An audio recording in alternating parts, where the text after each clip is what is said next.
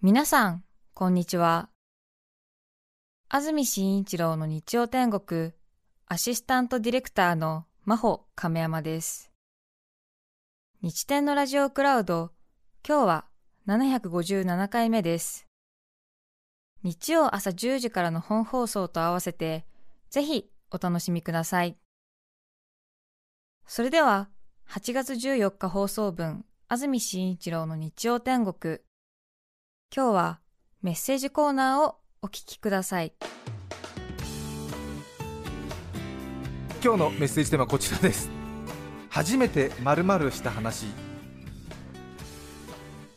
大阪市のアラッカンセブンティーンさん女性の方ありがとうございます。ありがとうございます。初めてお便りします。大阪から YouTube で聞いています。ありがとうございます私は10日ほど前に足の10日ほど前に足の小指を骨折しました。あら。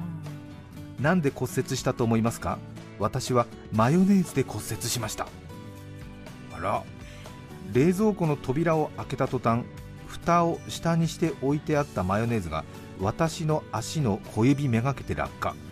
マヨネーズは開封したばかりで 500g 近くあったはずなのでその衝撃はかなりのものでしたとても痛かったし小指の皮の許容量をいっぱいにパンパンに腫れてきたからああこれは折れたなと覚悟しました。翌日整形外科に行くとやはり見事に指先の骨が折れていました、ドクターもこれは痛いですね。しかしマヨネーズで骨折したのは私も初めて見ましたよとかわいそうそしてちょっと受けた的な眼差しで私見られました。馴染みの理学療法士さんたちもマヨネーズですか。とちょっと含み笑い。お尻からチューブが落ちていたら骨折はまずないですよね。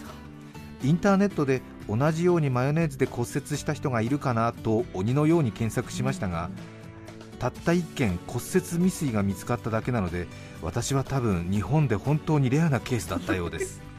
皆様もどうか冷蔵庫の扉に並んだチューブの数々にはお気をつけください。大阪の方あら足の小指またね大変だと思います、ね、お大事になさってください、それは思いがけないですね。思いがけないですね。マヨネーズ。確かにキャップの方は硬いですしそこにそうですね真っ逆さまに当然下の柔らかいところだと平気でしょうけどね。そこが落ちてきますと本当にボールペンの先みたいなことですか 500g ドンと効きますとね。ちょっとまた角度ついてたら平気だったんでしょうけど多分真上から落ちたんでしょうね。いや痛いと思いますよ。マヨネーズのね下のチューブの袋状のところをねそこ頭とかコツンとされても何のことはない本当に豆腐の角に頭ぶつけてみたいなことですけども、あれ逆ね、はい、マヨネーズのキャップとかペットボトルのキャップ逆にされてゴンってやられたらもう陥没するわいやーみたいなことだもんね。そうですよね。あ意外。確かに。気づきませんでした。上ポケットにしまいますからね。ね。あとちょっとね、あの取り出すときに手元滑って下にポンなんて落ちることはよくありますから。そうですよね。ただ確かにレアケースですね。うん。私も前外でボールペンを使って書き物してるときにボールペンが手から滑り落ちて下に落ちたんですよね、うん、であららと思ったらまっすぐ縦に落ちてって、うん、でマンホールのなんかのビスなんかネジの穴みたいなところありますよね、うん、あそこに綺麗にブーンって入ってストンと落ちた時があってもうしばらくどうしていいか分からなくなりましたね。あそうですか、え。ー、すごいホールインワンです、ね、ホールインワン、綺麗に直角に落ちてってブルンって入ってドゥルドゥルドゥルドゥルドゥルンってあちょっとぶつかりながらぶつかりながらでででででででっ少しそう振動の最後のなんかこうねあの震えを見せながら下にシュンと落ちてきましたよね。うんはと思いましたね。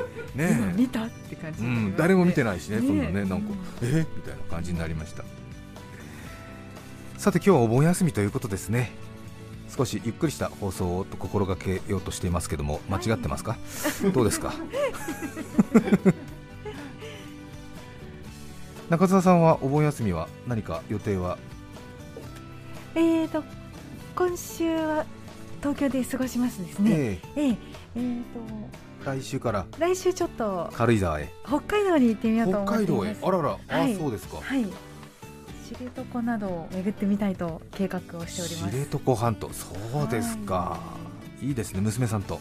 そうですね。ああいいですね、えー、あ娘さんも大きくなられて。そうですね。ねえ。ー、そうですか、うん、ね付き合ってくれるのもねあと何年かという感じなのでそうですか。ここは気合を入れてはい。ええ。ー、私北海道で育ったんですけども、うちの母親が私が高校1年生姉が高校3年生の夏に家族で旅行するのも最後だろうということで知床に家族4人で旅行に行きましたね、えー、えー、父親の車の運転で、えー、えー、そして私が当時はねカーオーディオがまだカセットテープだったんですよね、カセットテープで斉藤由貴さんのえーと、フーム風の夢っていうアルバムをダビングしたものを私は持参してましたのでそれをかけましたね、えー、そしたら母親が趣味じゃないって一言厳しく言いましたね。そういう知床の思い出です。斉藤さんを傷つけたことになってますか？大丈夫です。大丈夫ですか？ねお母様のはっきりしてるところがそうですね。出て、うん、いいエピソードだと思います。いいエピソードですか？ごめんなさい、え。ー、なんか違ったんでしょうね。母親としての。まあその時の、ね、まあいろいろ気分とかあったのかな、と思うんですけれども、まあ今ね私も50手前になりまして母親のその高1と高3の自分の子供2人を連れて最後の旅行っていう気持ちが逆にね、うん、今となってはそっちの気持ちの方が分かるなという感じですけども、えー、なんとはない知床旅行でしたけども ビッグイベントはその私の好きな斉藤由貴さんの歌を母親があまり、えー、気持ちよく聴かなかったという出来事でした。そういうのが心に残るんですね。意外にねそうですね。雄大な知床の景色とかじゃないんですね。ですね、えー、うん、気をつけて過ごしたいと思います。そうですか。ごめんなさい。うん。なかなかね。思いもよらないことがねそうなんですよね。思いもよらないことがね記憶に残りますね。ね、えー、うちの母親は逸話真由美さんが大好きで、えー、はい、塾の送り迎えを中学校の時にしてくれてたんですが田舎だったもんですから塾に通うのさえ冬場は自家用車で送り迎えしてくれないとなかなか通えないという公共交通機関のないところだったんですけども、塾がちょうど8時50分ぐらいに終わりまして母親の運転で当時はギャランっていうね三菱の車に白い車に乗ってましたが、その白い車を塾の玄関先で見つけて、はい、そして乗る。農家のご子息が多かったんで軽トラックとかね農家の皆さんはそのなんか独特なねあの仕事半分みたいな車で荷台に自転車なんか乗せてね帰っていくっていう農家の子供たちもいたんですけども、その中で母親の運転する白いギャランを見つけてそこに乗ると、えー、セダンですね。助手席に乗りますとね、車内は茶色のちょっとあのフェルト生地みたいなシートだったんです。昔ありましたよね、そういうね乗用車、若い人に言っても分かんないかな、なんかな、うん、乗りますとね逸話真由美が流れてるんですよね。えー塾の帰り中学校2年生でね、多感な時期に人気でしたよそうですよねそうですか、うん、で漆黒の北海道のね郊外を逸話真由美が結構中音量で流れててね むしろ怖いんですよねザザザザみたいな、うんそういう懐かしいですよね。うん、いや感じますね。そうですよね。はい。逸話真由美さんわかります？あ、そうか。荘厳な感じですよね。そうですよね。あ、そうですよ。えー、私もちろんわかります。わかりますよね。えー、大人になってからその当時聞かされてた逸話真由美さんの多分母親が入れてただろうカセットテープと同じアルバムの CD を手に入れましてね。えー、それをかけましたね家でね。そしてやっぱ盛り上がりましたね。中学校ぐらいの時に何気なく聴いてた歌ってのはやっぱり印象に残ってるんですね。そうなんですよね。隅々まで覚えてて急にねあの歌詞が歌えたりするからすごく不思議な感じになるんですよね。急に閉じていた箱の蓋がパカーンって開いてね急にね、はい、なんかねあなたは突然になんて急にあ俺歌えるんだみたいな。初めて歌った。帰ってきたのねなんて。あ俺これ歌えるじゃんなって。二度とはあれ歌える？とか思って。で次その次の曲のイントロとかが分かったりするんでなんかねえー、と思ってびっくりした。なんか超能力者かと思うぐらい歌えるんだよねなんかね。うん。そう。そして一言なんてこの別れ話は冗談だよと笑ってほしい。え？っ俺これカラオケですぐ歌えるじゃんなんて俺いつはまゆみものにしてるわなんて次歌う。次歌うなんつっていい曲なんつって思ってね。ずーっと聴いちゃったりして。すごいの、うん、すごいわかる。でなんとなく中学校の時の塾の帰りに聴いてたからなんかそのアルバムを聴いた瞬間なんかやらなくちゃいけないと思って。私はねなんかねその五輪真由美さんのアルバム今たまに聴くんですけどね。あのそのアルバムかけるとねあのソファーのあの隙間のとこに足首引っ掛けて腹筋をしたくなるんですよ。ずっとねだから五輪真由美さんのそのアルバム聴くと今私部屋の中で腹筋してます。こうしちゃいられない。なんかねなんかやらなくちゃいけないっていう。黙っては聞いてられないっていう話でした。どうでもよい話を長々としてしまいました。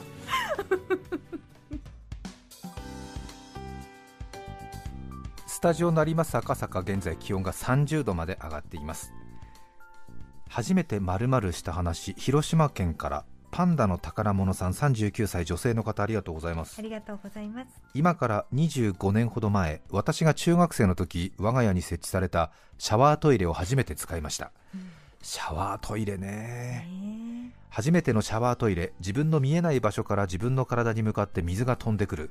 そのことに恐怖を覚えた私はまずはどのような仕組みか自分の目で確かめたいと思いました。わかる未だによくどんな仕組みかわからないもんね。まずトイレに座らない状態でトイレの前に立ち恐る恐るシャワーボタンを押してみました。何も起こりません。人が座っていることを感知しないと作動しない仕組みなのかな。そう思い体をかがめ膝を持ち上げ座る部分に折り曲げた膝を少し乗せてあたかも座っているかのような重みを感知させてからボタンを押してみました、はい、どういうこと？なんかあの便座に正座みたいなこと？正座かまあいわば土下座みたいな感じになるわけだよねきっとね。え。ー、ボタンを押してみました。すると顔に水が飛んできました。人生初めての温水洗浄便座で私は顔を洗いました。体をかがめたことによりちょうど良い位置に顔が来ていたようです、自分でボタンを押しておきながら水が飛んできたことに驚いた私は目をつぶり、やはり水が飛んでくる仕組みは自分の目では確かめられませんでした以来時々トイレでこのことを思い出します。39歳の女性の方ですね。うん、うん、すごくわかります、うん、はい。私もいとこの家に設置されたのを見に行って、はい、いとこにやってもらって 水をまき散らし、うん、あの、はい、2人で掃除したことをよく覚えていますですから。座ってない状態でいとこがやったんですか？えっとどうしたのかな？やっぱりちょっと体重かける感じにしたのかな、うん、でザーって出てきてわーって手で押さえたんだけど、うん、周りにやっぱりね噴水になりますから、あれは体重を感知してるんですか？そうでしょうね。体重な今はセンサーで。今はセンサーか。どうなんでしょうね。どうなんでしょうね。今一つ私あの仕組みを全部理解してないんですよね。うん。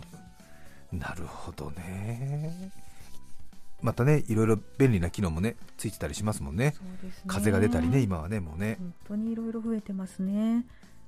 海外の人は本当にこのトイレを自分の国に持って帰りたいなんてねよく言ってますもんね、うん。厚木市の猫助さんありがとうございます。ありがとうございます。先ほどマヨネーズで骨折された方の話を聞いてこれはお便りせねばと思い出しメールを送ります。ありがとうございます。私はトイレットペーパーで突き指しました。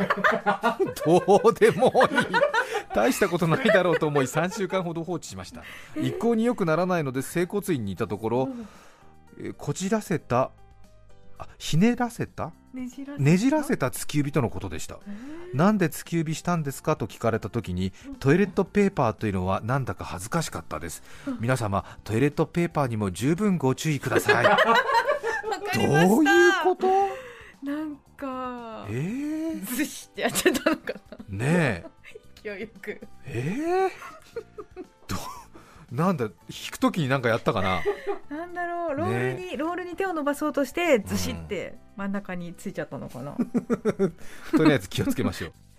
三重県松阪市のポンポンペインさん24歳女性の方ありがとうございます。ありがとうございます。先日恋人とランチに行った時のことです。いつものようにランチを食べた後いつも通り解散かなと思っていると相手が意を決したようによかったら今日うちに来ない？と言ってきました。初めての恋人の家です。これってつまりそういうことだよなと少し緊張していましたが快く OK して恋人の家に行きました。家ではネットフリックスでアクション映画を見ました。ハラハラドキドキの映画に目が離せなかったのですが隣にいた彼にぎゅっと手を握られたので少しびっくりして横を見ると相手がこちらをじーっと見ていてますますドキッとしてしまいました。私もじっと目を合わせると相手が顔をゆっくりと近づけてきてそのままキスをしてしまいました。彼との初めてのキスはブリの照り焼きの甘い味がしました。そうか。そうか。24歳。そうね、うん、この人にお世話になりなさい。そうね。いやドキドキしたわドキドキしましたね、いい話だ。南房総市の本津けなさん男性の方。はじめましてこんにちは。私は生まれてこの方38年下痢をしたことがありませんでした。えー、今月コロナに感染し自宅療養していましたがなんと初めて下痢をしました。コロナの症状の一つだと認識しております。急にお腹が激しく動き出すような感じと痛みが一気に押し寄せてきてお腹を抱えるように前傾姿勢となり足早にトイレに向かいました下痢ってのは初めての体験で一生に一度はしてみたいと思っていましたが こんなに急なタイミングが訪れるとは思ってもみませんでした。できれば自宅で体験したいものですね。お腹を下しやすい方々はいつもこんな気ぜわしい思いをされているんだなと少し気持ちがわかるような経験にもなりました。いい年になってまだこんなくだらない汚い話が絶えないもんだなと呆れるを通り越して自分でも感心している次第です。そんな私も39です。誕生日についてはお盆だけに破壊し8月14日生まれ持ちネタにしていますがそれも含めて いろいろとご先祖様にもそろそろ詫びを入れようと思っています。壮大な2本立てでお送りしました。濃いですね。濃かったですね。うんっていうんだ。ね。ね。どちらもどちらも大事な大事な人生の話。ありがとうございました。ありがとうございました。8月14日放送分安住紳一郎の日曜天国。それでは今日はこの辺で失礼します。安住紳一郎の日曜天国。昔々、おじいさんは山へ芝刈りへ行き熱中症。おばあさんは川へ洗濯へ行き熱中症。夏場の外での作業はお気をつけください。お聞きの放送は TBS ラジオ905954さて来週8月21日の安住紳一郎の日曜天国。メッセージテーマは自分のルール。ゲストは高校野球裏番研究家梅津由紀子さんです。それでは来週も日曜朝10時 TBS ラジオでお会いしましょう。さようなら。安住紳一郎の TBS ラジオクラウド。これはあくまで試供品。皆まで語れぬラジオクラウド。ぜひ本放送を聞きなされ。954905